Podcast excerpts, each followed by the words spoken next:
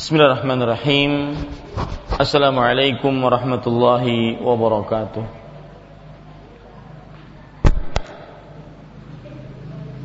Ya, kajian sudah dimulai.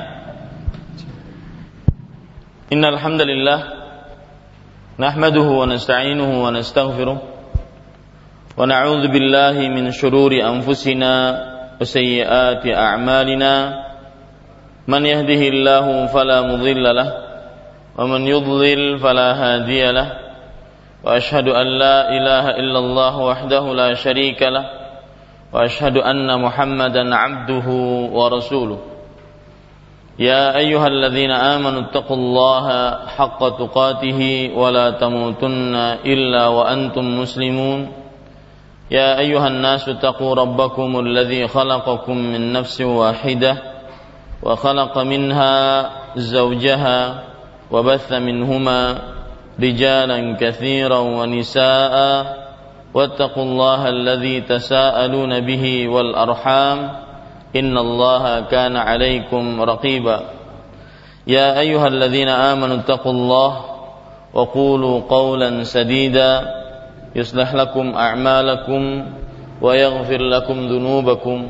ومن يطع الله ورسوله فقد فاز فوزا عظيما. أما بعد فإن أصدق الحديث كتاب الله وخير الهدي هدي محمد صلى الله عليه وعلى آله وسلم وشر الأمور محدثاتها وكل محدثة بدعة وكل بدعة ضلالة وكل ضلالة في النار. Alhamdulillah kita bersyukur pada Allah Subhanahu wa taala. Pada hari ini hari Jumat, hari yang paling mulia di dalam seminggu untuk kaum beriman yang kita diperintahkan untuk memperbanyak salawat pada hari ini sebagaimana dalam sebuah hadis sahih Rasulullah sallallahu alaihi wasallam bersabda Inna min afdali ayyamikum yaumal jum'ah. Sesungguhnya hari yang paling utama bagi kalian adalah hari Jumat. Fihi khuliqa Adam wa fihi qubid. Di dalamnya diciptakan Nabi Adam dan di dalamnya diwafatkan. Wa fihi nafkhatu wa fihi sa'qah. Dan di dalamnya terdapat tiupan sangkakala dan di dalamnya terdapat kematian seluruh manusia. Fa aktsiru alayya minas salati fihi. Maka perbanyaklah untuk bersalawat atasku di dalamnya. Fa inna salatakum ma'rudatun alayya. Sesungguhnya salawat-salawat kalian disampaikan kepadaku. Hadis diriwayatkan oleh Imam Abu Daud.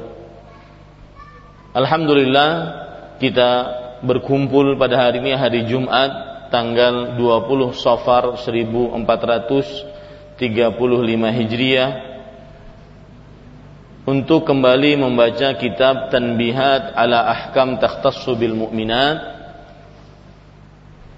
yang sudah diterjemahkan di dalam bahasa Indonesia tuntunan praktis fikih wanita muslimah yang ditulis oleh Fadilatul Syekh Al-Allamah Dr. Saleh Fauzan Al-Fauzan hafizahullah taala. Salawat dan salam semoga selalu Allah berikan kepada Nabi kita Muhammad sallallahu alaihi wa ala alihi wasallam pada keluarga beliau, para sahabat serta orang-orang yang mengikuti beliau sampai hari kiamat kelak. Dengan nama-nama Allah yang husna dan sifat-sifatnya yang mulia, saya berdoa semoga apa yang kita lakukan sekarang ini termasuk amal ibadah yang ikhlas dan diterima oleh Allah Subhanahu wa taala. Dan akhirnya kita mendapatkan ilmu yang bermanfaat dan semoga dengan ilmu tersebut kita bisa beramal sehingga amal kita menjadi bekal kelak kita pada hari kiamat. Allahumma amin. Bapak Ibu, ibu-ibu, saudari-saudari yang dimuliakan oleh Allah Subhanahu wa taala, jangan lupa untuk waktu-waktu sekarang ini adalah waktu-waktu yang mustajab menurut pendapat yang lebih kuat yang disebutkan oleh para ulama bahwasanya di dalam hari Jumat terdapat waktu yang mustajab. Dan Rasul Shallallahu Alaihi Wasallam bersabda akan hal itu sebagaimana dalam sebuah hadis yang diriwayatkan oleh Imam Bukhari dan Muslim inna fil jum'ati la sa'ah la yuwafiquha 'abdun muslimun qa'imun yusalli yas'alullaha khairan illa a'tahu iyyah. Sesungguhnya di dalam hari Jumat terdapat sebuah waktu. Tidaklah seorang hamba yang muslim bertepatan pada waktu tersebut ia berdoa memohon kepada Allah Subhanahu wa taala kebaikan melainkan Allah Subhanahu wa taala akan memberikan padanya. Dan para ulama berbeda pendapat tentang waktu tersebut. Dan wallahu alam pendapat yang lebih kuat adalah waktu tersebut adalah setelah sholat asar sampai menjelang maghrib. Karena Nabi Muhammad sallallahu alaihi wasallam pernah bersabda di dalam sebuah hadis yang diriwayatkan oleh Imam Tirmizi iltamisu sa'ata allati turja fi yaumil jum'ati ba'da al-asri ila ghaibubati syams. Artinya carilah waktu yang diharapkan pada hari Jumat doa-doa kita dikabulkan yaitu setelah sholat asar sampai terbenam matahari. Setelah sholat asar sampai terbenam matahari. Ini pendapat yang lebih kuat Bapak Ibu, ibu-ibu, saudari-saudari yang dimuliakan oleh Allah tentang waktu yang mustajab untuk berdoa. Apalagi ibu-ibu sekarang di dalam perihal menuntut ilmu syar'i. Jadi terkumpul di dalam keadaan ibu-ibu sekarang pertama hari yang baik yang utama yaitu hari Jumat amalan yang baik yaitu menuntut ilmu, tempat yang baik yaitu e, di rumah-rumah Allah Subhanahu wa taala. Maka jangan lupa berdoa untuk kebaikan kita di dunia dan di akhirat. Dalil yang lain yang menunjukkan tentang bahwasanya pendapat yang lebih kuat bahwa waktu yang paling utama pada hari Jumat untuk berdoa adalah hadis riwayat Imam An-Nasai Rasulullah sallallahu alaihi wasallam bersabda yaumul jum'ati ithna asyrata sa'ah fiha sa'atun la yujadu fiha 'abdun muslimun yas'alullaha syai'an illa atahu iyyah. Faltamisuha akhir sa'atin ba'dal asr. Artinya hari Jumat ada 12 jam. Di dalamnya satu jam atau satu waktu tidaklah seorang hamba yang muslim berdoa di dalamnya memohon kepada Allah sesuatu melainkan Allah akan memberikan kepadanya. Maka carilah waktu itu waktu yang terakhir setelah sholat asar. Ya akhir waktu setelah sholat asar. Artinya menjelang maghrib. Maka banyak-banyaklah berdoa kepada Allah subhanahu wa ta'ala. Ibu-ibu saudari-saudari yang dimuliakan oleh Allah Subhanahu wa taala, pada kesempatan kali ini kita membaca bab yang kedua yaitu fi bayani ahkam takhtassu bitazyinil jismi lil mar'ah. Bab kedua penjelasan tentang hukum-hukum menghias diri bagi wanita. Menghias diri bagi wanita. Ya Beliau mengatakan yutlabu minha an taf'ala min khisalil fitrah ma yakhtassu biha wa yaliqu biha. Wanita dituntut untuk melakukan beberapa etika agama yang dikhususkan dan layak untuk dilakukan oleh seorang perempuan. Untuk dilakukan oleh seorang perempuan.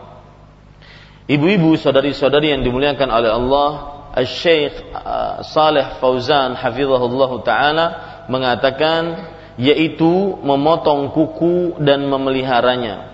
Jadi hal yang pertama yang berkaitan dengan merias diri bagi seorang wanita muslimah adalah melakukan yang disebut dengan al-fitrah, melakukan yang disebut dengan uh, hal-hal yang merupakan fitrahnya manusia dan juga fitrahnya sebagai seorang wanita.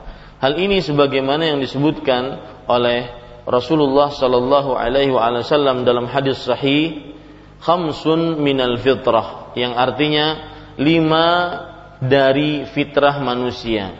Hadis riwayat Imam Tirmidzi Rasulullah sallallahu alaihi wasallam bersabda khamsun minal fitrah al khitan wal istihdad wa natful ibti wa taqlimul adfar wa qassus syarib Lima dari fitrah manusia. Apa itu fitrah? Fitrah itu adalah sebuah keadaan yang manusia semestinya dalam keadaan seperti itu. Sebuah etika yang manusia semestinya melakukan hal tersebut. Itu artinya fitrah. Yang pertama yaitu khitan. Khitan bagi seorang perempuan hendaknya dianjurkan untuk berkhitan Sedangkan bagi laki-laki diwajibkan. Yang kedua yaitu al-istihdad, menghabiskan kemaluan, eh menghabiskan bulu pada kemaluan. Yang ketiga natful ibti, yaitu mencabut bulu ketiak. Yang keempat wa taqlimul adhafir, memotong kuku-kuku. Yang kelima qassus syarib, yaitu menipiskan kumis.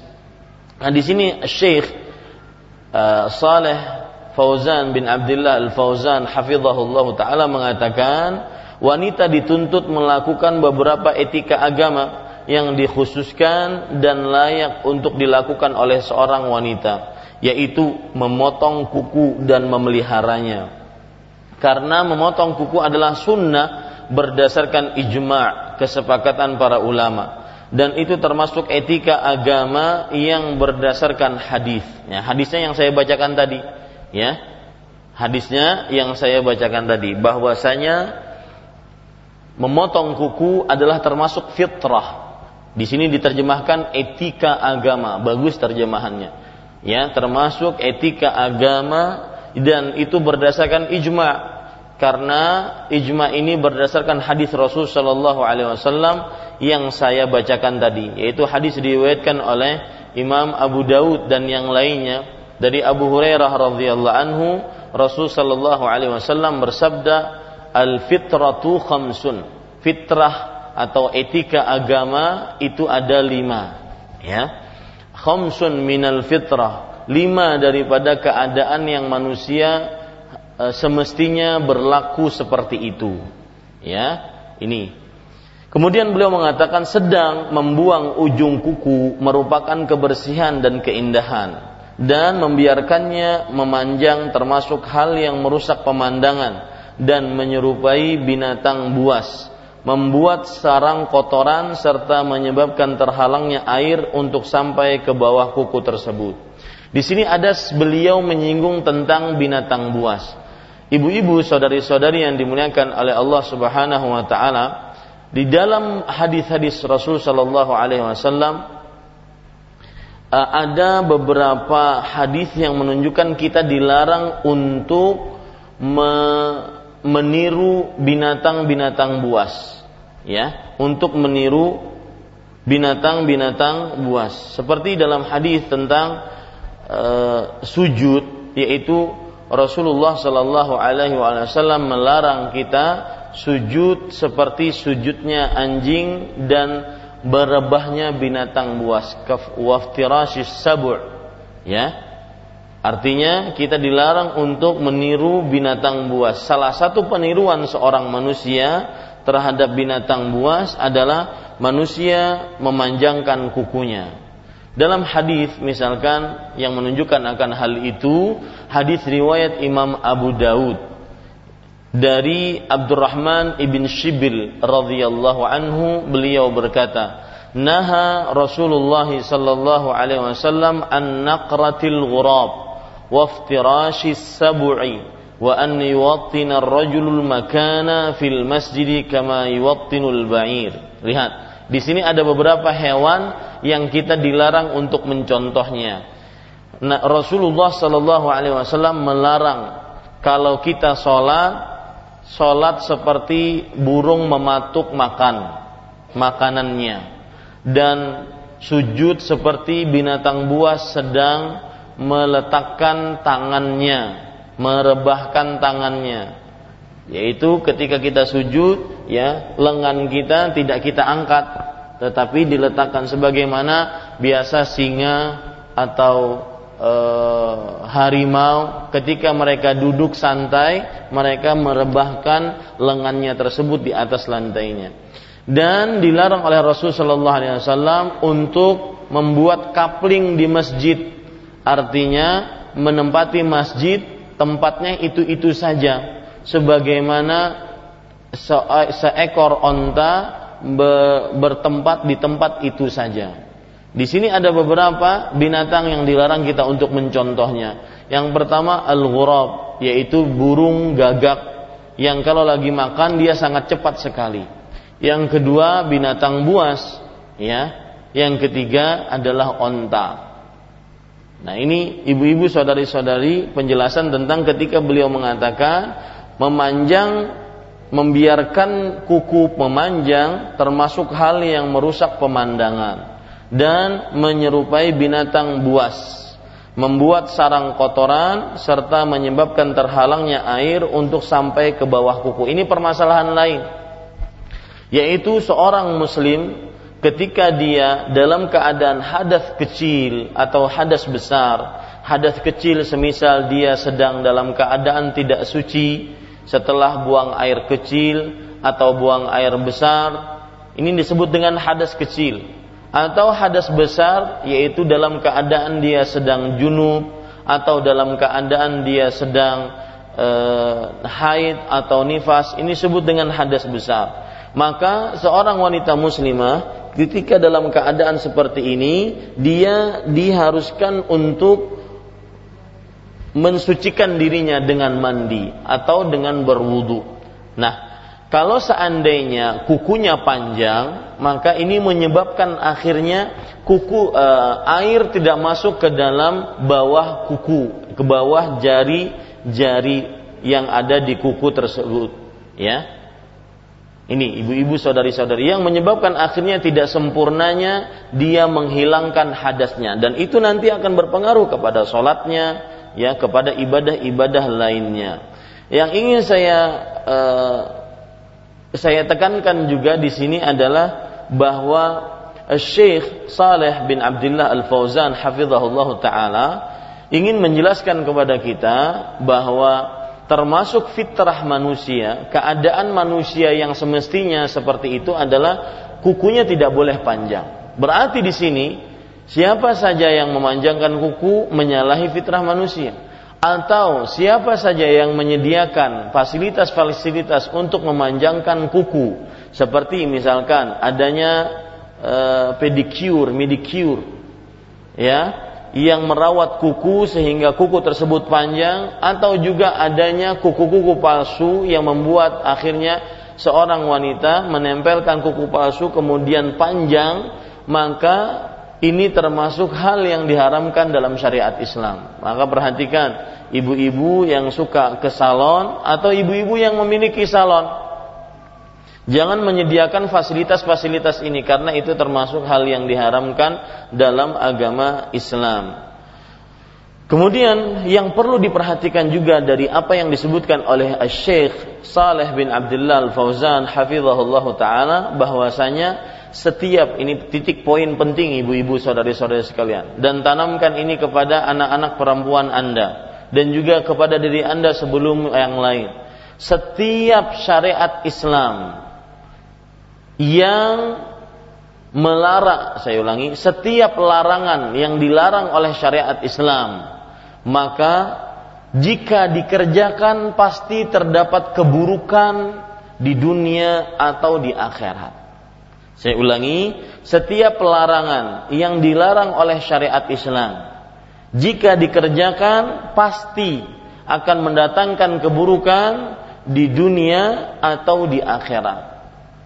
Sebaliknya, setiap perintah di dalam syariat Islam jika dilaksanakan maka pasti akan mendatangkan kebaikan di dunia sebelum akhirat. Itu selalu seperti itu. Ketika Rasulullah Shallallahu Alaihi Wasallam memerintahkan kita untuk menjaga kuku, yaitu memotongnya apabila eh, apabila panjang bahkan ibu-ibu saudari-saudari yang dimuliakan oleh Allah Subhanahu wa taala sebagian ulama ya di antaranya Imam An-Nawawi rahimahullahu taala beliau membatasi pemotongan kuku itu batasan waktunya paling minimal ya adalah uh, afwan bukan paling minimal maksimal tidak dipotong kuku sekitar 40 hari ya. Maksimal tidak dipotong kuku sekitar 40 hari. Ya, sebentar. Ibu-ibu saudari-saudari yang dimuliakan oleh Allah Subhanahu wa taala, maksimal seseorang boleh tidak memotong kuku sekitar 40 hari sebagaimana yang dikatakan oleh Imam Nawawi rahimahullah taala meskipun ini tidak ada dalil yang menunjukkan akan hal ini ini hanya anjuran para ulama karena berdasarkan beberapa hal yang menunjukkan kepada hal itu. Nah, kembali ke saya ke permasalahan tadi yang saya poin terakhir yang saya sebutkan yaitu bahwa setiap perintah yang diperintahkan dalam syariat Islam jika dilaksanakan maka akan mendatangkan kebaikan di dunia sebelum akhirat. Sama dalam perihal memotong kuku. Ini adalah perintah dan dianjurkan dalam syariat Islam. Maka apabila dilaksanakan mendatangkan faedah. Yang pertama, ya, kita akan terjauhkan dari kotoran-kotoran.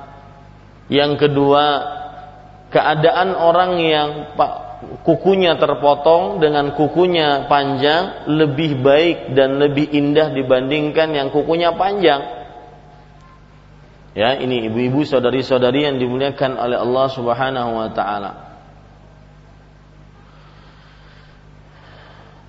Dan di akhirat maka kita akan mendapatkan pahala yaitu seseorang berarti sudah melaksanakan sunnah Rasulullah sallallahu alaihi wasallam. Ah, kemudian beliau mengatakan sebagian wanita muslimah telah terperangkap melakukan pemanjangan kuku dalam rangka mencontoh wanita-wanita kafir. Juga disebabkan mereka tidak mengenal etika yang disunnahkan. Ini termasuk kekeliruan. Dan seorang wanita muslimah diharamkan untuk menyerupakan diri dengan wanita-wanita kafir. Ya, karena Rasul Shallallahu Alaihi Wasallam bersabda, "Man tashabbaha biqaumin fahuwa minhum." Hadis riwayat Imam Abu Daud. Barang siapa yang menyerupakan dirinya dengan suatu kaum, maka ia bagian dari kaum tersebut. Yang artinya adalah siapa yang menyerupakan dirinya dengan orang kafir, wanita kafir, maka dia bagian dari wanita tersebut. Nah, ini keburukan pertama menyerupakan diri dengan wanita-wanita kafir. Yang kedua, keburukan yang kedua didapatkan oleh orang-orang yang menyerupakan diri dengan wanita-wanita kafir adalah Rasulullah Shallallahu Alaihi Wasallam bersabda, "Al mar'u ma'aman ahab." Ba, seseorang akan bersama yang ia cintai.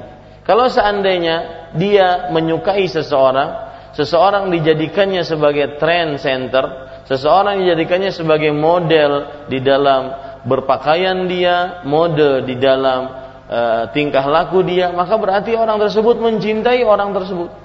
Dan siapa yang mencintai seseorang dia akan bersama dengan orang tersebut di akhirat. Ini bahaya buruknya orang-orang yang mencintai orang-orang yang tidak pantas untuk dicintai yaitu orang-orang kafir. Bapak ibu-ibu saudari-saudari yang dimuliakan oleh Allah Subhanahu wa taala.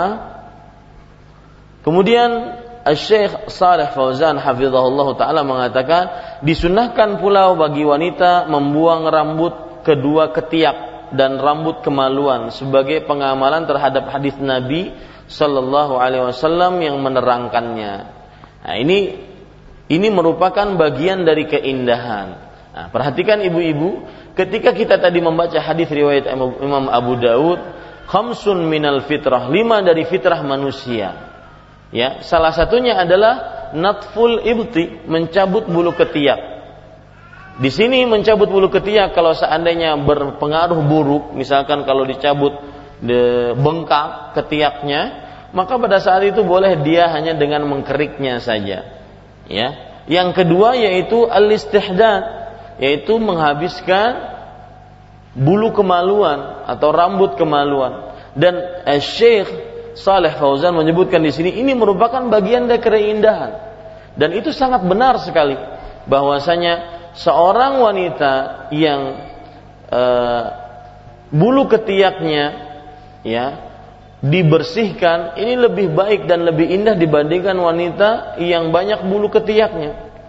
Kemudian juga ke, seperti itu dalam pada rambut kemaluan. Seorang wanita yang rambut kemaluannya pada kemaluannya banyak rambutnya lebih baik dibandingkan seorang wanita eh afwan, seorang wanita yang rambut kemaluannya dihabiskan lebih baik dibandingkan wanita yang rambut kemaluannya dipelihara. Ini sebuah keindahan. Kemudian juga berdasarkan realita yang ada bahwa bulu ketiak dan rambut kemaluan adalah sumber penyakit. Kalau seandainya tidak dibersihkan, bulu ketiak sumber burket yaitu sumber bau badan. Nah, kemudian juga bulu kemaluan sumber penyakit pada kemaluan atau rambut kemaluan sumber penyakit pada kemaluan. Ini bukti yang sangat nyata seperti yang saya sebutkan tadi, ibu-ibu, saudari-saudari yang dimuliakan oleh Allah bahwa setiap perintah yang disyariatkan dalam syariat Islam apabila dikerjakan maka mendatangkan kebaikan di dunia sebelum akhirat. Artinya di dunia datangkan kebaikan dan juga di akhirat akan mendatangkan kebaikan. Kemudian juga hadis yang saya bacakan tadi, lima dari fitrah manusia. Yang pertama yaitu khitan, kemudian menghabiskan bulu kemaluan, kemudian memotong kuku, kemudian setelah itu mencabut bulu ketiak, kemudian yang kelima menipiskan kumis. Ya, khusus untuk perempuan muslimah dari nomor satu sampai nomor empat itu semuanya berlaku. Artinya semuanya juga berlaku bagi baik bagi laki-laki ataupun bagi wanita muslimah. Ya. Kalau seandainya menipiskan kumis, maka itu biasanya hanya ada pada laki-laki saja. Ya, hanya ada pada laki-laki saja.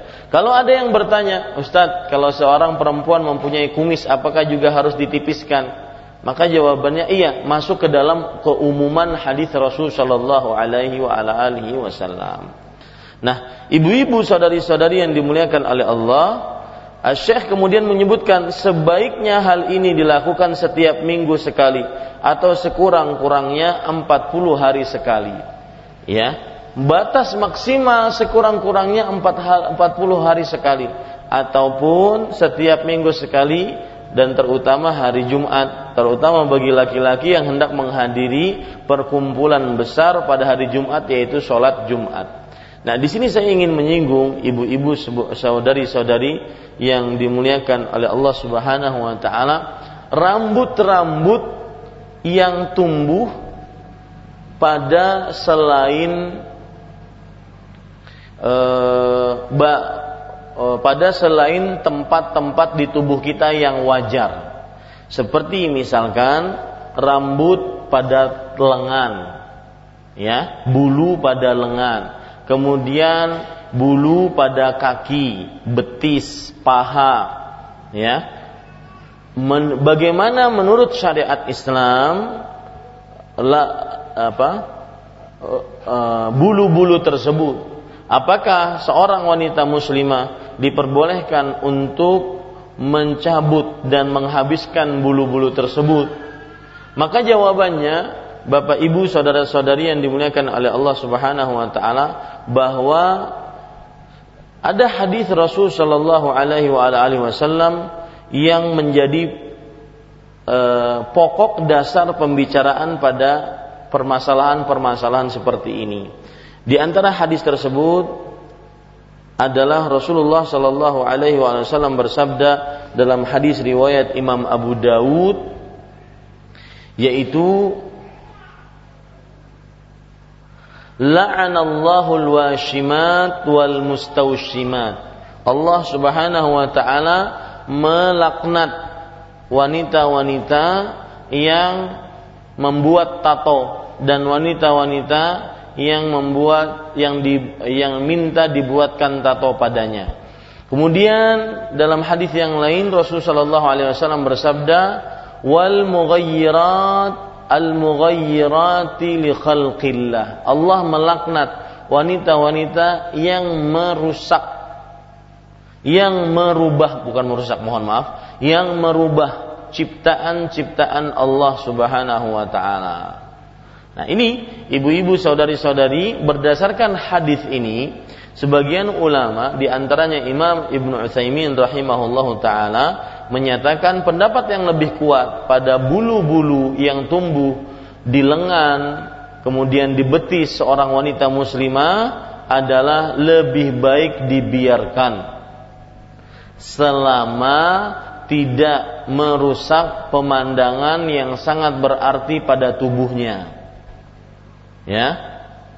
Memang wajarnya wanita muslimah mereka tidak mempunyai bulu yang begitu tebal seperti para lelaki.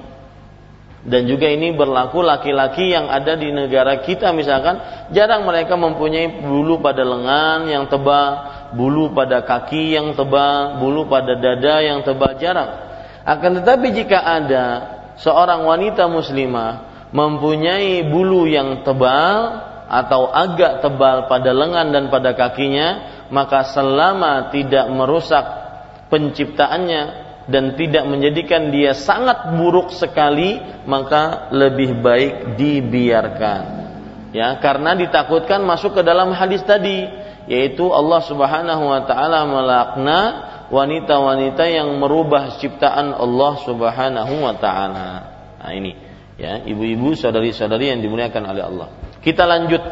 Nomor dua, yang diperintah dan yang dilarang berkenaan dengan rambut kepala dan kedua alis mata juga tentang hukum memakai pacar dan menyemir rambut. Di sini ada beberapa perihal. Yang pertama yaitu dengan berkenaan rambut ya berkenaan rambut. Bagaimana sih seorang wanita muslimah sebenarnya rambutnya?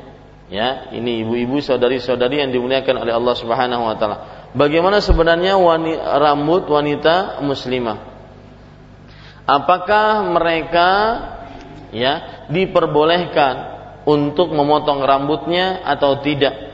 ataukah mereka membiarkan rambutnya panjang sepanjang-panjangnya tidak boleh dipotong sama sekali maka perhatikan di sini kita akan membahas ibu-ibu saudari-saudari yang dimuliakan oleh Allah Subhanahu wa taala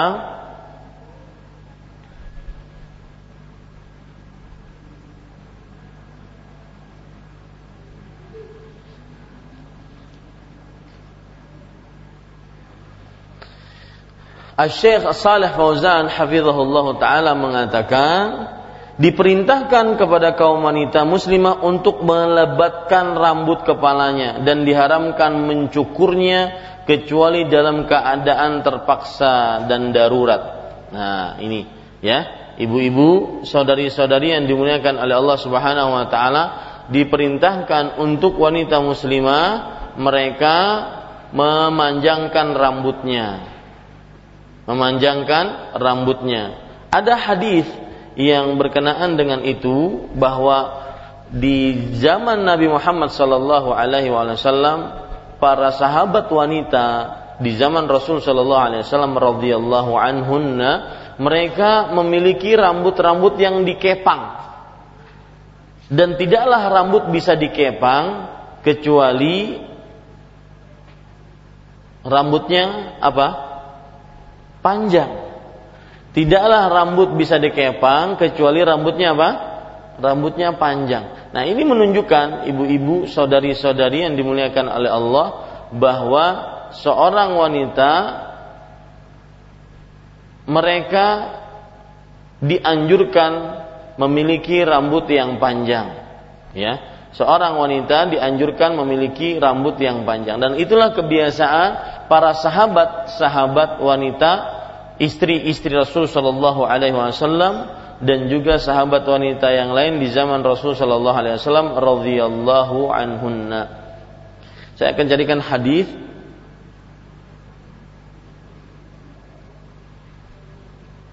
tentang hal itu bahwasanya eh, para perempuan memiliki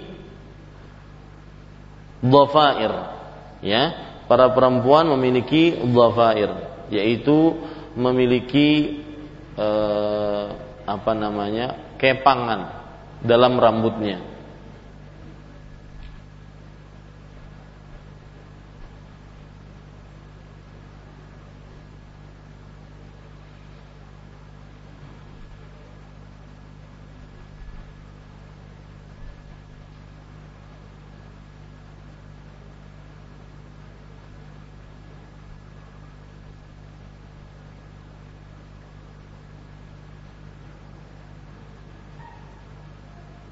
Ya, sebentar.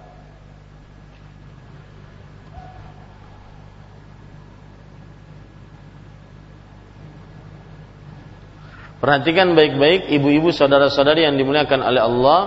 Ada hadis ya yang diriwayatkan oleh Al-Humaidi dari Ummu Salamah radhiyallahu anha. Beliau bercerita, "Sa'altu Rasulullah sallallahu alaihi wasallam" aku pernah bertanya kepada Rasulullah sallallahu alaihi wasallam fakultu. Aku berkata ini mraatun asyuddu dhafra ra'si. Nah perhatikan. Sesungguhnya aku adalah wanita yang membuat kepang pada rambutku. Afa angkuduhu li ghuslil janabah? Apakah aku mencerai-beraikan kepangan rambutku tersebut ketika aku mandi junub maka Nabi Muhammad sallallahu alaihi wasallam bersabda la innama yakfiki an tahthi ala ra'siki thalatha hasayatin min ma'in thumma tufidhu thumma tufidhi alayki al-ma' fatathuri tidak tidak perlu engkau membuka kepang rambutmu. Sesungguhnya cukup bagimu wahai ummu salamah radhiyallahu anha menyiramkan di atas kepalamu sebanyak tiga kali siraman dari air yaitu tiga gayungan. Kemudian engkau menyiramkan air seluruhnya kepada tu, uh, menyiramkan air kepada tubuhmu seluruhnya. Kemudian sucilah engkau. Nah ini juga hadis ibu-ibu saudari-saudari yang menunjukkan bahwasanya perempuan dianjurkan untuk memanjangkan rambutnya dan tidak memotongnya kecuali dalam keadaan terpaksa. Ya maka nasihat bagi ibu-ibu yang pendek rambutnya dipanjangkan. Ya mencontoh para sahabat Nabi radhiyallahu anhunna. Ustadz panas, maka jawabannya ya mencontoh orang-orang yang diridhai oleh Allah adalah sebuah keberuntungan. Bukankah mereka lebih panas dibandingkan kita? Yaitu keadaan suhu e, udara mereka di Arab sana lebih panas pada waktu itu. Tetapi mereka benar-benar menjaga sisi kewanitaan mereka yaitu membiarkan rambut mereka panjang. Kemudian juga ada tercelaknya bagi wanita yang memendekkan rambutnya sampai seperti laki-laki. Karena Rasulullah Shallallahu Alaihi Wasallam bersabda dalam sebuah hadis sahih bahwa hadis tersebut menjelaskan eh, Allah Subhanahu Wa Taala melak eh, Rasul Shallallahu Alaihi Wasallam melaknat al-mutarajjilati minan nisa wal mukhannithina minar rijal. Allah melaknat perempuan-perempuan yang berpura-pura jadi laki-laki dan wanita-wanita yang berpura-pura eh afwan, laki-laki yang berpura-pura jadi perempuan. Ya. Bahkan Nabi Muhammad wasallam mengatakan, "Akhrijuhum min buyutikum." Keluarkan mereka dari rumah-rumah kalian. Hadis riwayat Imam Ahmad rahimahullahu taala. Ini menunjukkan apabila seorang perempuan terlalu pendek rambutnya bisa menyerupakan diri dengan siapa? Dengan lelaki. Dan yang menyerupakan diri dengan lelaki dari para wanita mendapat laknat Rasulullah Sallallahu Alaihi Wasallam. Padahal Nabi kita Muhammad Sallallahu Alaihi Wasallam adalah seorang yang penyayang, seorang yang lembut, tetapi beliau melaknat wanita-wanita seperti itu menunjukkan bahwasanya dosa itu adalah dosa besar. Taib. Kemudian Syekh Saleh Fauzan hafizahullah taala mengatakan Syekh Muhammad bin Ibrahim Al Syekh ahli fatwa negeri Saudi rahimahullah mengatakan adapun rambut kepala wanita tidak boleh dicukur sebagaimana hadis yang diriwayatkan oleh Imam An-Nasai dalam kitab sunannya dengan sanatnya dari Ali bin Abi Thalib radhiyallahu anhu. Juga berdasarkan hadis yang diriwayatkan oleh Al-Bazzar dalam kitabnya dalam dalam musnadnya dari Utsman radhiyallahu anhu. Serta hadis yang diriwayatkan oleh Ibnu Jarir dengan sanatnya dari Ikrimah radhiyallahu anhu mereka berkata naha Rasulullah sallallahu alaihi wasallam an tahliqal mar'atu ra'saha Rasulullah sallallahu alaihi wasallam telah melarang seorang wanita mencukur rambutnya. Nah, ini dilarang ya bagi ibu-ibu mencukur rambutnya. Mencukur di sini adalah menggundur rambut kepalanya dilarang ya ibu-ibu saudari-saudari yang dimuliakan oleh Allah Subhanahu wa taala. Ada hadis lain yang menunjukkan akan hal itu adalah bahwa Rasulullah Shallallahu Alaihi Wasallam melaknat al-haliqah wasyaqah wasaliqah ya. Rasulullah Shallallahu Alaihi Wasallam melaknat wanita yang menggundur rambutnya kemudian wanita yang me, merobek-robek bajunya dan wanita yang berteriak-teriak karena meratapi kematian si mayat. Ya, ini ibu-ibu, saudari-saudari menunjukkan bahwasanya e, seorang perempuan muslimah diharamkan untuk menggundul rambutnya. Ustadz, kalau seandainya alasannya profesionalitas seperti misalkan pemain film atau pemain sinetron. Mereka profesional untuk menghasilkan yang beneran akhirnya digundul beneran perempuan tersebut maka ini namanya sudah main filmnya itu adalah sebuah kedustaan. Karena itu dusta kan? Main film itu dusta ya. Kemudian main sinetron itu dusta bohongin orang ya. Yang kedua dia sudah melakukan dosa besar yaitu menggundur rambutnya. Hadis yang saya bacakan tadi, inna Rasulullah sallallahu alaihi wasallam bariun minas saliqati wal haliqati wasyaqah. Sesungguhnya Rasul sallallahu alaihi wasallam berlepas diri dari orang seorang wanita yang mengangkat suaranya ketika mendapat musibah. Dan Rasulullah sallallahu alaihi wasallam berlepas diri dari seorang perempuan yang menggundur rambutnya ketika mendapat musibah dan Rasul Shallallahu Alaihi Wasallam berlepas diri dari seorang perempuan yang merobek bajunya ketika mendapatkan musibah. Nah ini kenapa disebutkan perempuan, ibu-ibu saudari-saudari kalian? Apakah hukumnya khusus untuk perempuan saja? Maka jawabannya tidak. Ya, meratapi mayat dengan e, terlalu berlebihan diharamkan dalam agama Islam, baik laki-laki ataupun perempuan. Adapun penyebutan perempuan di sini karena yang banyak terjadi pada hal-hal yang seperti itu, yaitu meratapi terlalu berlebihan dilakukan oleh pihak wanita muslimah. Kembali ke permasalahan tadi.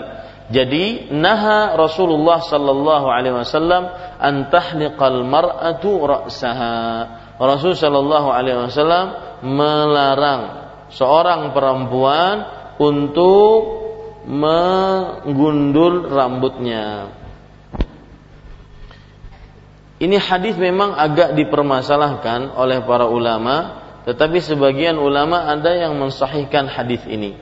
Ya, sebagian ulama ada yang mensahihkan hadis ini. Bahkan Imam At-Tirmidzi rahimahullahu taala mengatakan wal amalu ala hadza inda saya bacakan perkataan Imam At-Tirmidzi rahimahullahu taala wal amalu ala hadza inda ahli ilm la yarawna ala al mar'ati halqan wa yarawna anna 'alaiha taqsir artinya para ulama mengamalkan hadis ini bahwasanya seorang perempuan diharamkan untuk menggundul rambut kepalanya ya tetapi boleh bagi perempuan untuk memendekkan rambut kepalanya dari batasan yang diperbolehkan asalkan tidak menyerupai para lelaki. Tetapi kalau ditanya mana yang lebih baik membiarkannya panjang, tebal, lebat, atau memendekkannya maka jawabannya memendekkan eh, memanjangkannya lebih utama wallahu a'lam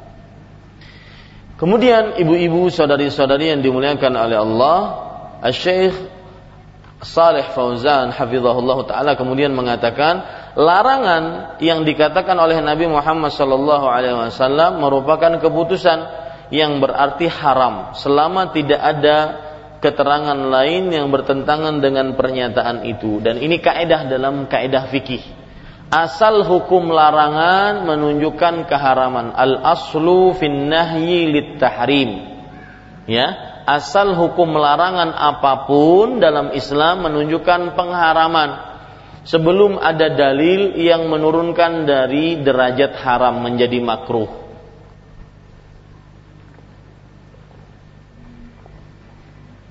Dan ini dalam permasalahan kaidah fikih. Al aslu fi nahyi.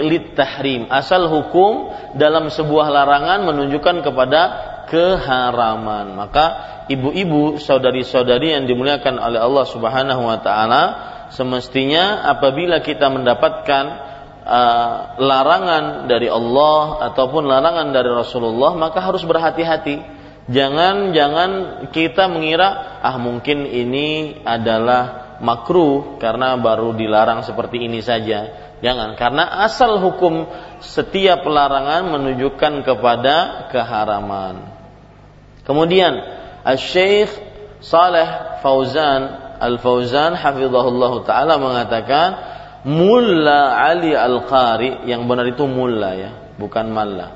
Mulla Ali Al-Qari rahimahullah di dalam kitab Al-Mirqat Syarhul Mishkah berkata tentang pencukuran rambut wanita. Gumpalan rambut wanita itu seperti janggut pada pria untuk kewibawaan dan keindahan. Nah, ini ibu-ibu saudari-saudari yang dimuliakan oleh Allah, Asy-Syaikh Saleh bin Fauzan Al-Fauzan hafizahullah taala menyebutkan perkataan ulama di antaranya perkataan Al-Mulla Ali Al-Qari bahwasanya e, me, menggundur rambut kepala ya diharamkan bagi seorang perempuan dan ujung-ujung dari rambut-rambut perempuan ini seperti jenggot yang ada pada lelaki sama untuk kewibawaan, kewibawaan dan juga keindahan. Nah, ini ibu-ibu saudari-saudari. Taib. Kemudian Syekh Saleh bin Fauzan Al-Fauzan hafizahullah mengatakan, adapun memotong rambut kepala wanita jika itu memang diperlukan dengan alasan bukan untuk menghias diri mengikuti mode seperti karena kesulitan dalam memeliharanya atau dikarenakan sangat panjang yang menyebabkan kesulitan untuk mengurusnya maka dibolehkan memotongnya sepanjang yang diperlukan seperti yang dilakukan oleh beberapa istri-istri Rasulullah Shallallahu Alaihi Wasallam. Ya, setelah wafat beliau Shallallahu Alaihi Wasallam tidak dengan tujuan menghias diri setelah beliau wafat dan mereka merasa cukup dari pemanjangan rambut. Ya, mereka merasa cukup dari pemanjangan rambut. Nah, ibu-ibu, saudari-saudari yang dimuliakan oleh Allah Subhanahu wa taala, bahwa memang istri-istri Rasul Shallallahu Alaihi Wasallam di sepeninggalnya Nabi Muhammad Shallallahu Alaihi Wasallam karena mereka tidak boleh lagi dinikahi oleh para lelaki sepeninggal Nabi Muhammad Shallallahu Alaihi Wasallam maka mereka mem memendekkan rambut mereka. Bahkan pendeknya itu hampir juga pendek banget ya seperti poluan-poluan sekarang. Ya sebagaimana dalam sebuah hadis yang kita baca nantinya hadis riwayat Muslim. Nah, ini mereka lakukan karena ada sebuah keperluan yaitu istri-istri Rasul Shallallahu Alaihi Wasallam pada saat itu tidak diperlukan lagi untuk berhias karena mereka setelah Nabi Muhammad Shallallahu Alaihi Wasallam meninggal mereka tidak diperbolehkan untuk menikah dengan laki-laki yang bukan mahramnya ya yang buka afwan dengan laki-laki uh, selain Nabi Muhammad sallallahu alaihi wa ala alihi wasallam. Baik. Saya lanjutkan Adapun jika seorang wanita memotong rambutnya untuk mencontoh mengikuti mode wanita-wanita kafir, wanita-wanita fasik, menyerupai potongan rambut laki-laki, maka ini adalah haram dengan keharaman yang tidak diragukan. Karena mencontoh perbuatan orang-orang kafir dilarang secara umum. Nah, perhatikan apa maksud dilarang secara umum? Karena ada sebuah hadis yang menunjukkan akan hal itu. Dalam sebuah hadis riwayat Bukhari, Rasul Shallallahu alaihi wasallam bersabda, "La tattabi'unna sanana man kana qablakum." Artinya, sungguh kalian akan mengikuti kebiasaan-kebiasaan orang-orang sebelum kalian. Ya, shibran bi shibrin wa dhira'an bi dhira'in hatta law salaku dhuhra dhabbin la salaktumu setapak demi setapak sejengkal demi sejengkal sampai kalau seandainya mereka e, salaku juhra dhabbin mereka masuk ke dalam lubang hewan dob yaitu semisal dengan e, apa namanya kadal kadal Arab, ya, kadal padang pasir, la tumu maka kalian akan mengikuti mereka masuk ke dalam lubang tersebut. Nah, ini ibu-ibu saudari-saudari, kemudian para sahabat Nabi bertanya, "Ya Rasulullah, al Yahudu wan Nasara?" Wahai Rasulullah sallallahu alaihi wasallam, apakah yang engkau maksud tersebut adalah kaum Yahudi dan kaum Nasrani yang akan benar-benar kami ikuti? Maka Nabi Muhammad sallallahu alaihi wasallam bersabda, "Faman." Kata beliau, "Siapa lagi?" Ini menunjukkan bahwasanya kabar dari Rasul sallallahu alaihi wasallam dan kabar ini berbentuk larangan. Akan ada dari umat beliau yang mengikuti kaum Yahudi dan Nasrani dan itu padahal dilarang. Nah, ini yang dimaksudkan larangan mengikuti orang kafir secara umum.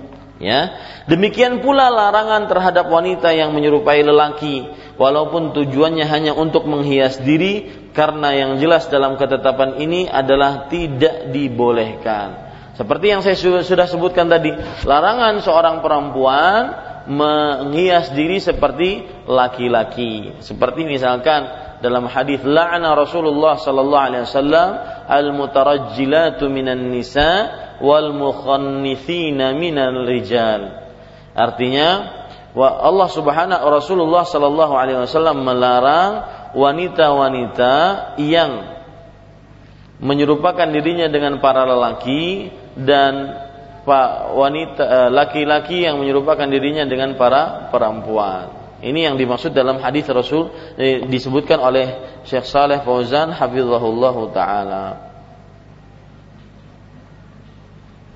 Taib, kemudian kita lanjutkan guru kami Syekh Muhammad Al-Amin Asy-Syanqiti rahimahullah taala ini beliau adalah ulama besar dari kota Madinah dan asli beliau dari negara uh, Syanqiti yaitu di Afrika ya dari negara Afrika dan beliau mempunyai kitab tafsir yang disebut dengan Adwaul Bayan. Buku tafsir yang sangat-sangat indah sekali dan sangat-sangat bermanfaat karena banyak ilmu di dalamnya. Disebut dengan adwaul bayan. Beliau mengatakan adat kebiasaan yang sudah berlaku di beberapa negara wanita memotong rambut kepalanya hingga mendekati kulit kepalanya yang merupakan kebiasaan orang asing atau non muslimah dan menyelisih kebiasaan istri-istri orang muslim dan wanita bangsa Arab sebelum datangnya Islam. Oh berarti wanita-wanita yang memendekkan rambut kepalanya sampai terlihat Eh, kulit kepala mereka ini sebenarnya adalah menyerupai orang-orang Arab jahiliyah. Nah, sebelum datangnya agama Islam dan kita sebagai seorang muslim diharamkan untuk mengikuti kebiasaan-kebiasaan orang-orang Arab, wanita-wanita Arab jahiliyah. Dan perbuatan itu adalah bagian dari penyimpangan-penyimpangan yang merupakan bahaya umum dalam perusakan norma agama, akhlak, syiar Islam dan sebagainya. Lalu Nabi Muhammad sallallahu alaihi wasallam memberikan jawaban tentang riwayat yang berbunyi eh afwan. Lalu beliau memberikan jawaban tentang riwayat yang berbunyi anna azwajan Nabi sallallahu alaihi wa wasallam. Ini ada kekeliruan, Bu. Ada kekeliruan terjemahan. Perhatikan baik-baik halaman 28. Iya.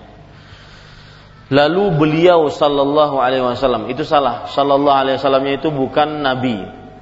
Ya, dihapus sallallahu alaihi wasallamnya itu. Lalu Asy-Syaikh Muhammad Al-Amin Asy-Shinqiti memberikan jawaban, ya, atas riwayat yang berbunyi anna azwajan nabi sallallahu alaihi wasallam ya'khudna min ru'usihinna hatta takuna kal wafrah jadi sekarang Syekh Saleh Fauzan hafizahullah taala beliau membawakan perkataan guru beliau yaitu Syekh Sa Syekh Muhammad Al-Amin Asy-Syanqiti untuk menjawab hadis yang menyebutkan bahwa istri-istri Rasul Shallallahu Alaihi Wasallam sepeninggal Rasul Shallallahu Alaihi Wasallam memendekkan rambutnya sampai kuping, ya, sampai di batas kuping. Maka kata beliau, istri-istri Nabi memendengkan rambut kepala mereka setelah wafatnya Rasulullah Sallallahu Alaihi Wasallam untuk mempercantik diri mereka pada masa hidup beliau Sallallahu Alaihi Wasallam dan hiasan kecantikan mereka yang utama adalah rambut mereka. Adapun setelah wafatnya Rasul Shallallahu Alaihi Wasallam mereka yaitu istri-istri Nabi Muhammad SAW memiliki hukum tertentu yang berbeda dengan wanita lain di seluruh permukaan bumi yaitu putusnya harapan mereka untuk bersuami lagi. Terputusnya keadaan mereka untuk bersuami lagi. Tidak mungkin dicampuri oleh perasaan tamak mereka seperti wanita dalam masa iddah cerai yang dilarang nikah pada waktu itu yang terlarang hingga akhir umurnya. Nah, ini yang saya katakan tadi karena istri-istri Nabi Muhammad wasallam sepeninggal Rasul wasallam tidak menikah lagi maka mereka tidak perlu untuk menghias diri mereka lagi. Makanya mereka memendekkan rambut kepala mereka dan itu diperbolehkan di dalam syariat Islam eh, untuk orang-orang yang dikhususkan yaitu apabila ada keperluan seperti tadi. Allah Subhanahu wa taala berfirman nah, sekarang beliau menyebutkan dalil bahwasanya istri-istri Nabi radhiyallahu anhunna sepeninggal Rasul sallallahu alaihi wasallam tidak boleh dinikahi. Dalil yang menunjukkan akan hal itu adalah surat Al-Ahzab ayat 53 Allah Subhanahu wa taala berfirman, "Wa ma kana lakum an tu'dhu Rasulullah wa la an tankihu azwajahu min ba'dihi abadan. Inna dzalikum kana 'indallahi 'azima." Artinya, tidak pantas bagi kalian untuk menyakiti hati Rasul sallallahu alaihi wasallam dan tidak pantas pula bagi kalian mengawini istri-istrinya selama-lamanya setelah ia wafat. Sesungguhnya perbuatan itu amat besar dosanya di sisi Allah Subhanahu wa taala. Jadi ibu-ibu kalau ada yang mengatakan bahwa seorang perempuan mereka diperbolehkan untuk memendekkan rambutnya karena istri-istri Nabi memendekkan rambutnya. Jawabannya bagaimana tadi? Jawabannya adalah apa? Istri-istri Nabi tidak perlu berapa? Berhias sepeninggal wafatnya Rasulullah Sallallahu Alaihi Wasallam karena istri-istri Nabi Alaihi Wasallam mempunyai kekhususan yaitu tidak diperbolehkan untuk menikah dengan siapa pun dengan selain Rasulullah Sallallahu Alaihi Wasallam. Ya, ini ibu-ibu, saudari-saudari yang dimuliakan oleh Allah Subhanahu wa taala masih panjang yang berkenaan dengan para rambut para perempuan kita akan bahas pada kesempatan yang akan datang. Jadi begitulah cara kita untuk belajar pada buku ini yaitu membaca kemudian kita terangkan apa yang Syekh sebutkan. Alhamdulillah bukunya pakai bahasa Indonesia, ibu-ibu juga sudah memilikinya dan bagi ibu-ibu yang baru hadir mohon di e, bukunya ataupun bisa e, bagaimana dapat bukunya ini saya juga tidak paham ya. Saya dapatnya juga gratisan. Jadi mungkin bagi ibu-ibu yang belum hadir, eh, yang belum mendapatkan buku, maka dibagikan kepada ibu-ibu tersebut. Wallahu alam. Ini yang bisa saya sampaikan. Mudah-mudahan menjadi ilmu yang bermanfaat. Apa yang baik itu dari Allah Subhanahu wa taala, apa yang buruk itu dari saya pribadi. Sallallahu Nabi Muhammad walhamdulillahi rabbil alamin. Nah, silahkan jika ada yang ingin bertanya.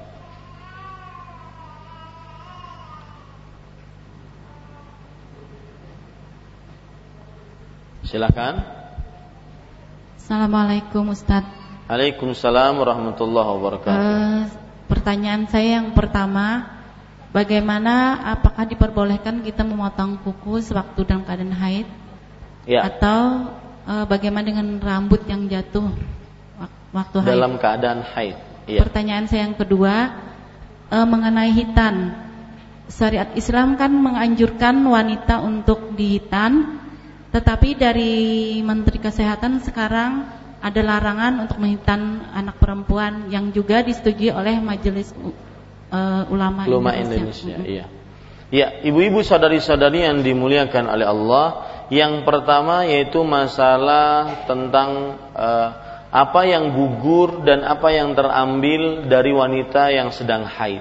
Maka jawabannya sampai detik ini saya belum mengetahui ada dalil yang menyebutkan tentang bahwa seorang wanita yang haid diharamkan untuk me, me, apa, mengambil dari kukunya ataupun dari rambutnya atau dari kulitnya.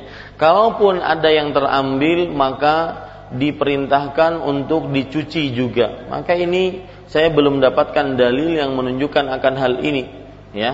Nah, selama tidak ada dalil, maka pada asal hukumnya tidak mengapa bagi seorang wanita yang haid mereka untuk memotong kuku memotong rambut dan kalaupun memotong kuku dan memotong rambut maka kuku dan rambutnya tersebut tidak perlu untuk di e, disimpan. Kemudian nanti pas waktu mandi haid maka sama-sama dimandiin kemudian baru dikubur.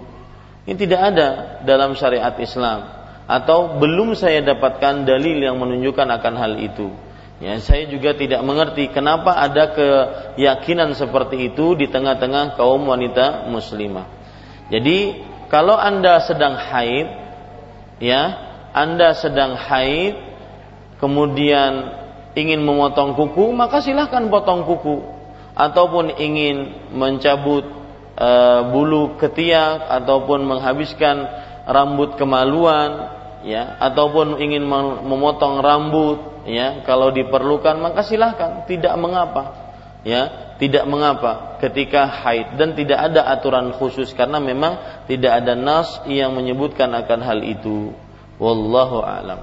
Kemudian ibu-ibu saudari-saudari yang dimuliakan oleh Allah Subhanahu wa taala uh, tentang masalah khitan ya khitan bagi perempuan maka jawabannya, ibu-ibu, saudari-saudari yang dimuliakan oleh Allah, Rasul Shallallahu Alaihi Wasallam bersabda dalam sebuah hadis yang sahih, yaitu hadis yang diriwayatkan oleh Imam Al Baihaqi di dalam kitab beliau Sunan As-Sughra bahwa al-khitanu sunnatun lirrijal makramatun lin nisa. Artinya khitan itu adalah sunnah bagi para perempuan, bagi para laki-laki. Artinya sesuatu yang merupakan dianjurkan dan diperintahkan dan hukumnya adalah wajib bagi laki-laki. Sedangkan bagi perempuan adalah sebuah kemuliaan. Ya, bagi perempuan adalah sebuah kemuliaan. Ini ibu-ibu, saudara-saudari yang dimuliakan oleh Allah Subhanahu wa taala. Uh, adapun kalau kita berhadapan dengan uh, peraturan pemerintah, maka ya kita sebagai seorang muslim dan muslimah kita mengkondisikan bagaimana anak-anak perempuan kita ya berkhitan. Kita mengkondisikan agar anak-anak perempuan kita berkhitan. Itu pun hukumnya sunnah. Jika tidak ada yang mengkhitan, maka tidak mengapa ditinggal. Ya, Eh, adapun laki-laki maka diwajibkan. Eh, berkenaan dengan keputusan eh, Majelis Ulama Indonesia, saya belum membaca keputusan Majelis Ulama Indonesia yang menyepakati tentang bahayanya khitan bagi perempuan.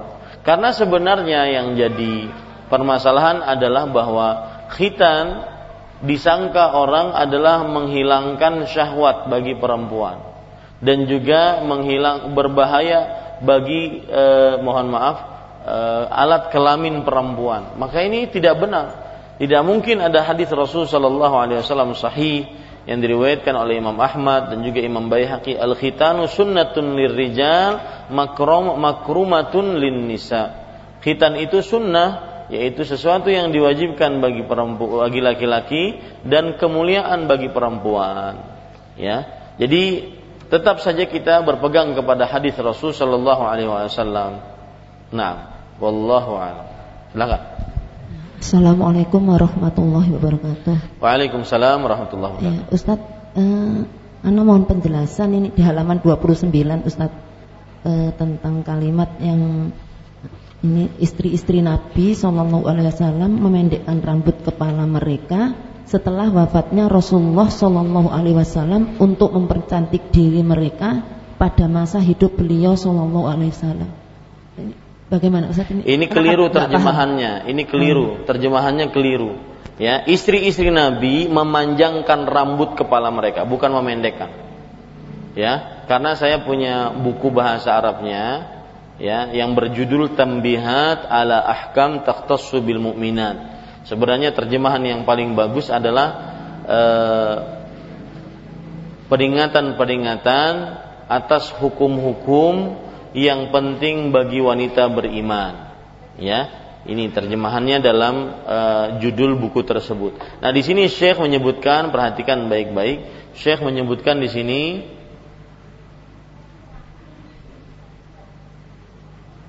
tentang rambut ya.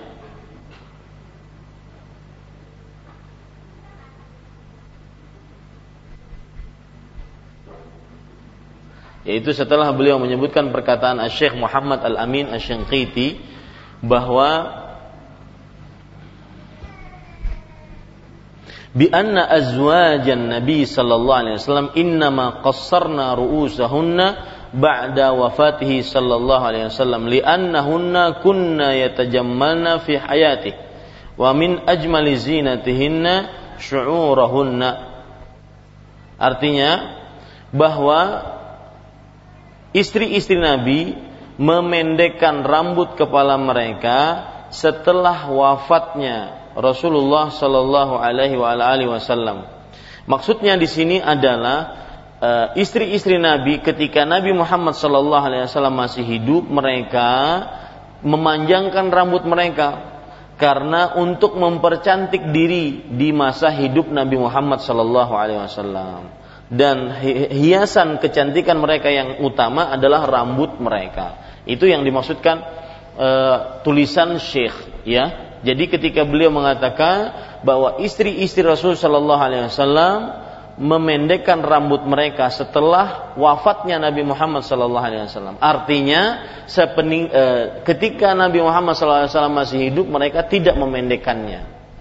Mereka memanjangkannya. Karena untuk apa? Mereka ingin mempercantik diri di masa hidupnya Rasulullah Shallallahu Alaihi Wasallam. Seakan-akan di situ ada perkataan yang tersembunyi yang tidak diucapkan oleh Syekh. Ya, jadi kalau boleh mungkin dikasih koma bu. Halaman 29 paragraf kedua, istri-istri Nabi Muhammad SAW memendekkan rambut kepala mereka, ya, setelah wafatnya Rasulullah SAW, koma, ya, koma di situ Nah, karena nah, bukan untuk bu, ya, karena mereka mempercantik diri mereka pada masa hidup Nabi Muhammad SAW. Artinya mereka hanya memendekkan rambut kepala sepeninggal Rasul Shallallahu Alaihi Wasallam. Adapun masa hidup Rasul Shallallahu Alaihi Wasallam mereka tidak memendekkan rambut kepala mereka. Nah, demikian. Wallahu a'lam. Nah, silahkan yang lain.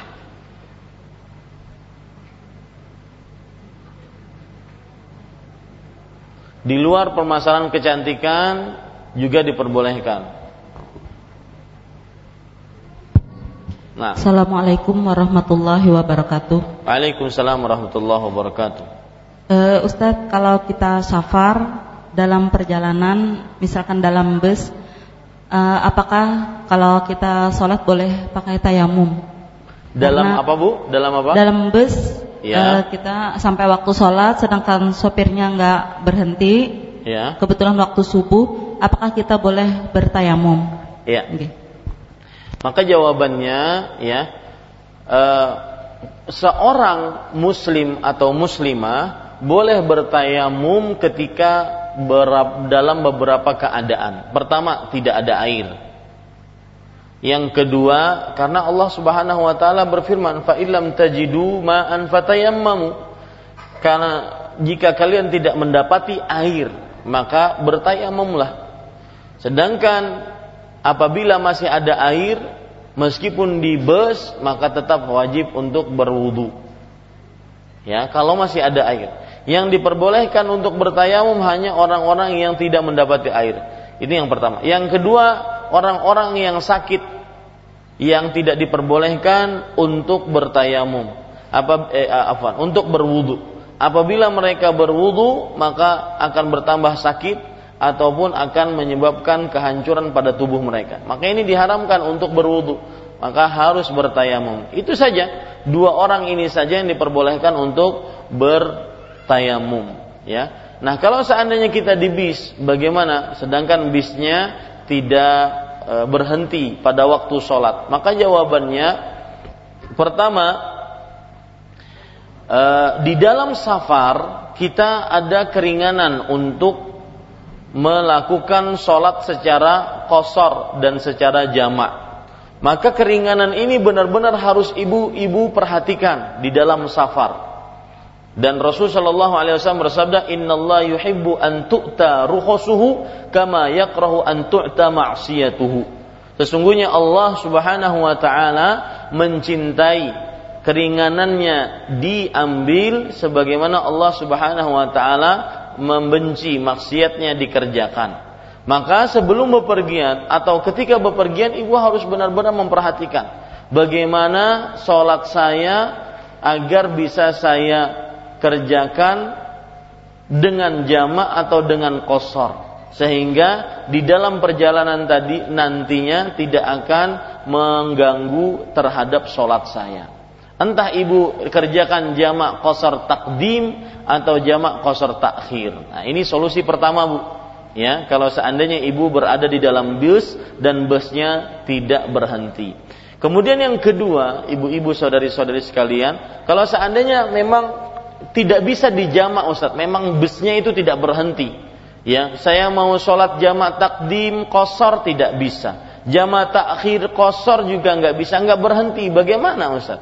Maka jawabannya jika masih ada air ya di dalam bus ataupun di dalam e, perjalanan tersebut masih diharapkan adanya air, maka tidak boleh orang bertayamum harus tetap dia berwudu. Adapun masalah bus tidak berhenti maka dia gunakan untuk sholat di atas bus atau di atas kereta atau di atas kapal atau di atas pesawat dan yang semisalnya. Wallahu a'lam. Nah.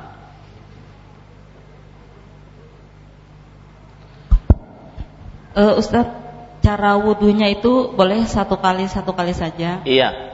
Cara berwudunya, nah ini perhatikan juga berwudu ketika dalam keadaan darurat. Memang Rasul Shallallahu Alaihi Wasallam pernah bersabda, ya, eh, wabaligh fil istinshaq illa antakuna saiman dan bersungguh-sungguhlah di dalam memasukkan air ke hidung ataupun ke mulut yaitu berkumur-kumur kecuali dalam keadaan berpuasa. Artinya hadis ini memerintahkan kita untuk bersungguh-sungguh menyempurnakan wudhu kita kemudian dalam hadis yang lain Rasul Shallallahu Alaihi Wasallam pernah bersabda, eh, orang-orang yang akan mendapatkan kedudukan yang tinggi di akhirat yaitu orang-orang yang eh, menyempurnakan wudhunya dalam keadaan sulit, ya, menyempurnakan wudhunya dalam keadaan sulit. Tetapi apabila memang tidak di eh, itu memang seperti itu ya dianjurkan. Menyempurnakan wudhu meskipun dalam keadaan sulit. Tetapi jika kita membutuhkan untuk berwudhu satu kali satu kali wajah satu kali tangan satu kali mengusap e, kepala dan telinga satu kali, kaki satu kali basuh, maka cukup itu sudah mencukupi, ya, terutama dalam keadaan sangat darurat dan sangat terpaksa dan sangat terbatas kebutuhan air pada saat itu. Wallahu a'lam. Nah. Silahkan yang lain. Uh, Ustaz uh, melanjutkan pertanyaan tadi. Uh, kalau di dalam pesawat bagaimana Ustaz? Kan kalau kalau apa bu? Di dalam pesawat waktu perjalanan mungkin uh, mm -hmm. ibadah haji atau umroh kan itu dijelaskan mbak tidak boleh gitu kan tayamum aja karena bisa mengganggu alat apa eh, kabel-kabel yang di pesawat gitu. Waktu kita uh, pernah uh, berhaji itu dijelaskan seperti itu. Jadi bohong itu bu. Bisa mengganggu kabel-kabel di pesawat bohong. Iya, dikhawatirkan ya itu memang Iya, ibu sudah dikelabui oleh orang.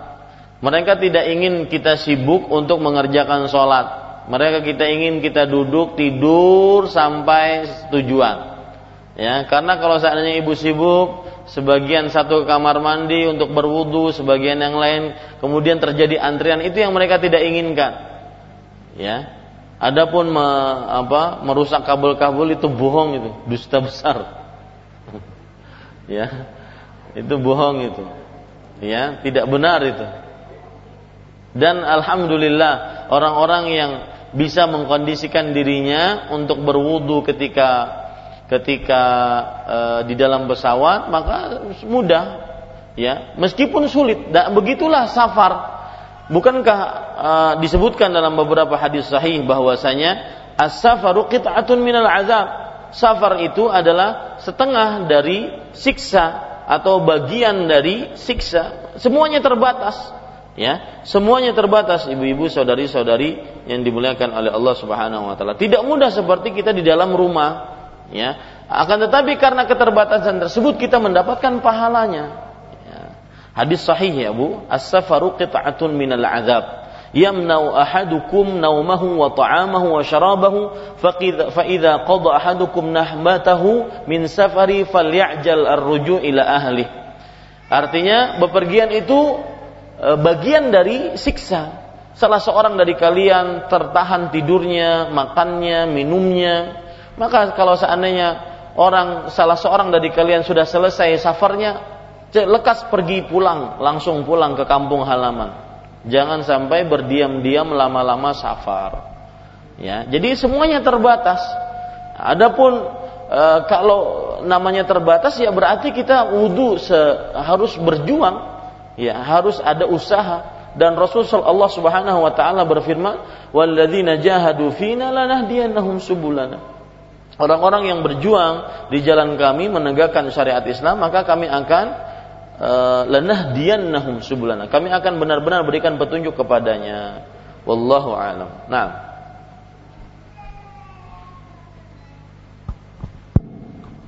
Assalamualaikum warahmatullahi wabarakatuh. Waalaikumsalam warahmatullahi wabarakatuh.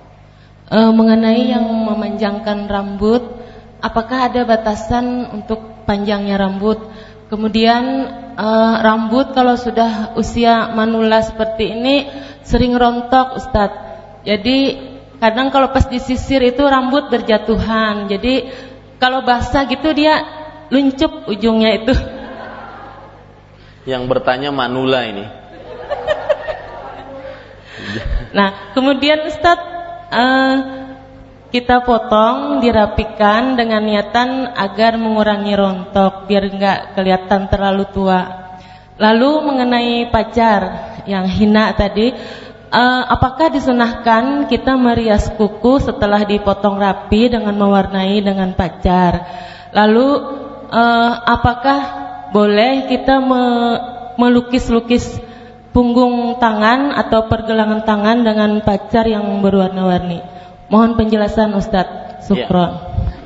Ya. Khair mudah-mudahan ibu yang bertanya Manula dipanjangkan umurnya dalam ketaatan. Ya, ibu-ibu saudari-saudari yang dimuliakan oleh Allah Subhanahu wa taala, perhatikan baik-baik. Yang pertama, tadi kita katakan bahwa tidak mengapa memendekkan rambut jika ada keperluan. Salah satu keperluannya adalah rambut rontok. Yaitu apabila rambut panjang ini rentan sekali untuk membuat rambut kusut yang mengakibatkan rambutnya rontok. Terutama yang tidak menjaga kondisi rambut kepalanya. Ya. Mau pakai sampo, mau bau haruk, kada bau haruk bukan jadi urusan. Nah, ini menyebabkan bi biasanya akan rambutnya rontok. Maka pada saat itu jika merasa apabila rambutnya rontok kalau terlalu panjang, maka diperbolehkan untuk memondok, mem mem memendekkan secukup yang dia perlukan. Yang dilarang tadi ibu-ibu, saudari-saudari, pertama memendekkan rambut seperti lelaki. Yang kedua, memotong rambut seperti potongan rambut wanita-wanita kafir. Ini yang dilarang, ya. Adapun memendekkan rambut apabila diperlukan karena e, misalkan rontok rambut ataupun ada sesuatu yang memang dengan itu harus dipendekkan rambutnya, maka ini tidak mengapa, ya. Wallahu a'lam. Nah, kemudian pemakaian hinna, pemakaian pacar, maka pemakaian pacar pada pada kuku, ya, pada kuku. Dan juga diperbolehkan memakai celah, memakai pacar, ya. Nanti kita akan bahas lebih lanjut ini dalam permasalahan pemakaian hinna. Ini baru rambut kepala, Bu. Ya, belum kita memakai hinna. Wallahu alam. Nah. Intinya bahwa seorang perempuan diperbolehkan memakai pacar memakai hinna untuk memperhias diri. Mau pacar tersebut dia pakai di kuku, mau dia pakai di telinga, mau dia pakai di punggung e, telapak tangan ataupun punggung telapak kaki tidak mengapa. Asalkan yang digambar tersebut bukan gambar-gambar yang merupakan makhluk-makhluk bernyawa. Wallahu alam. Nah,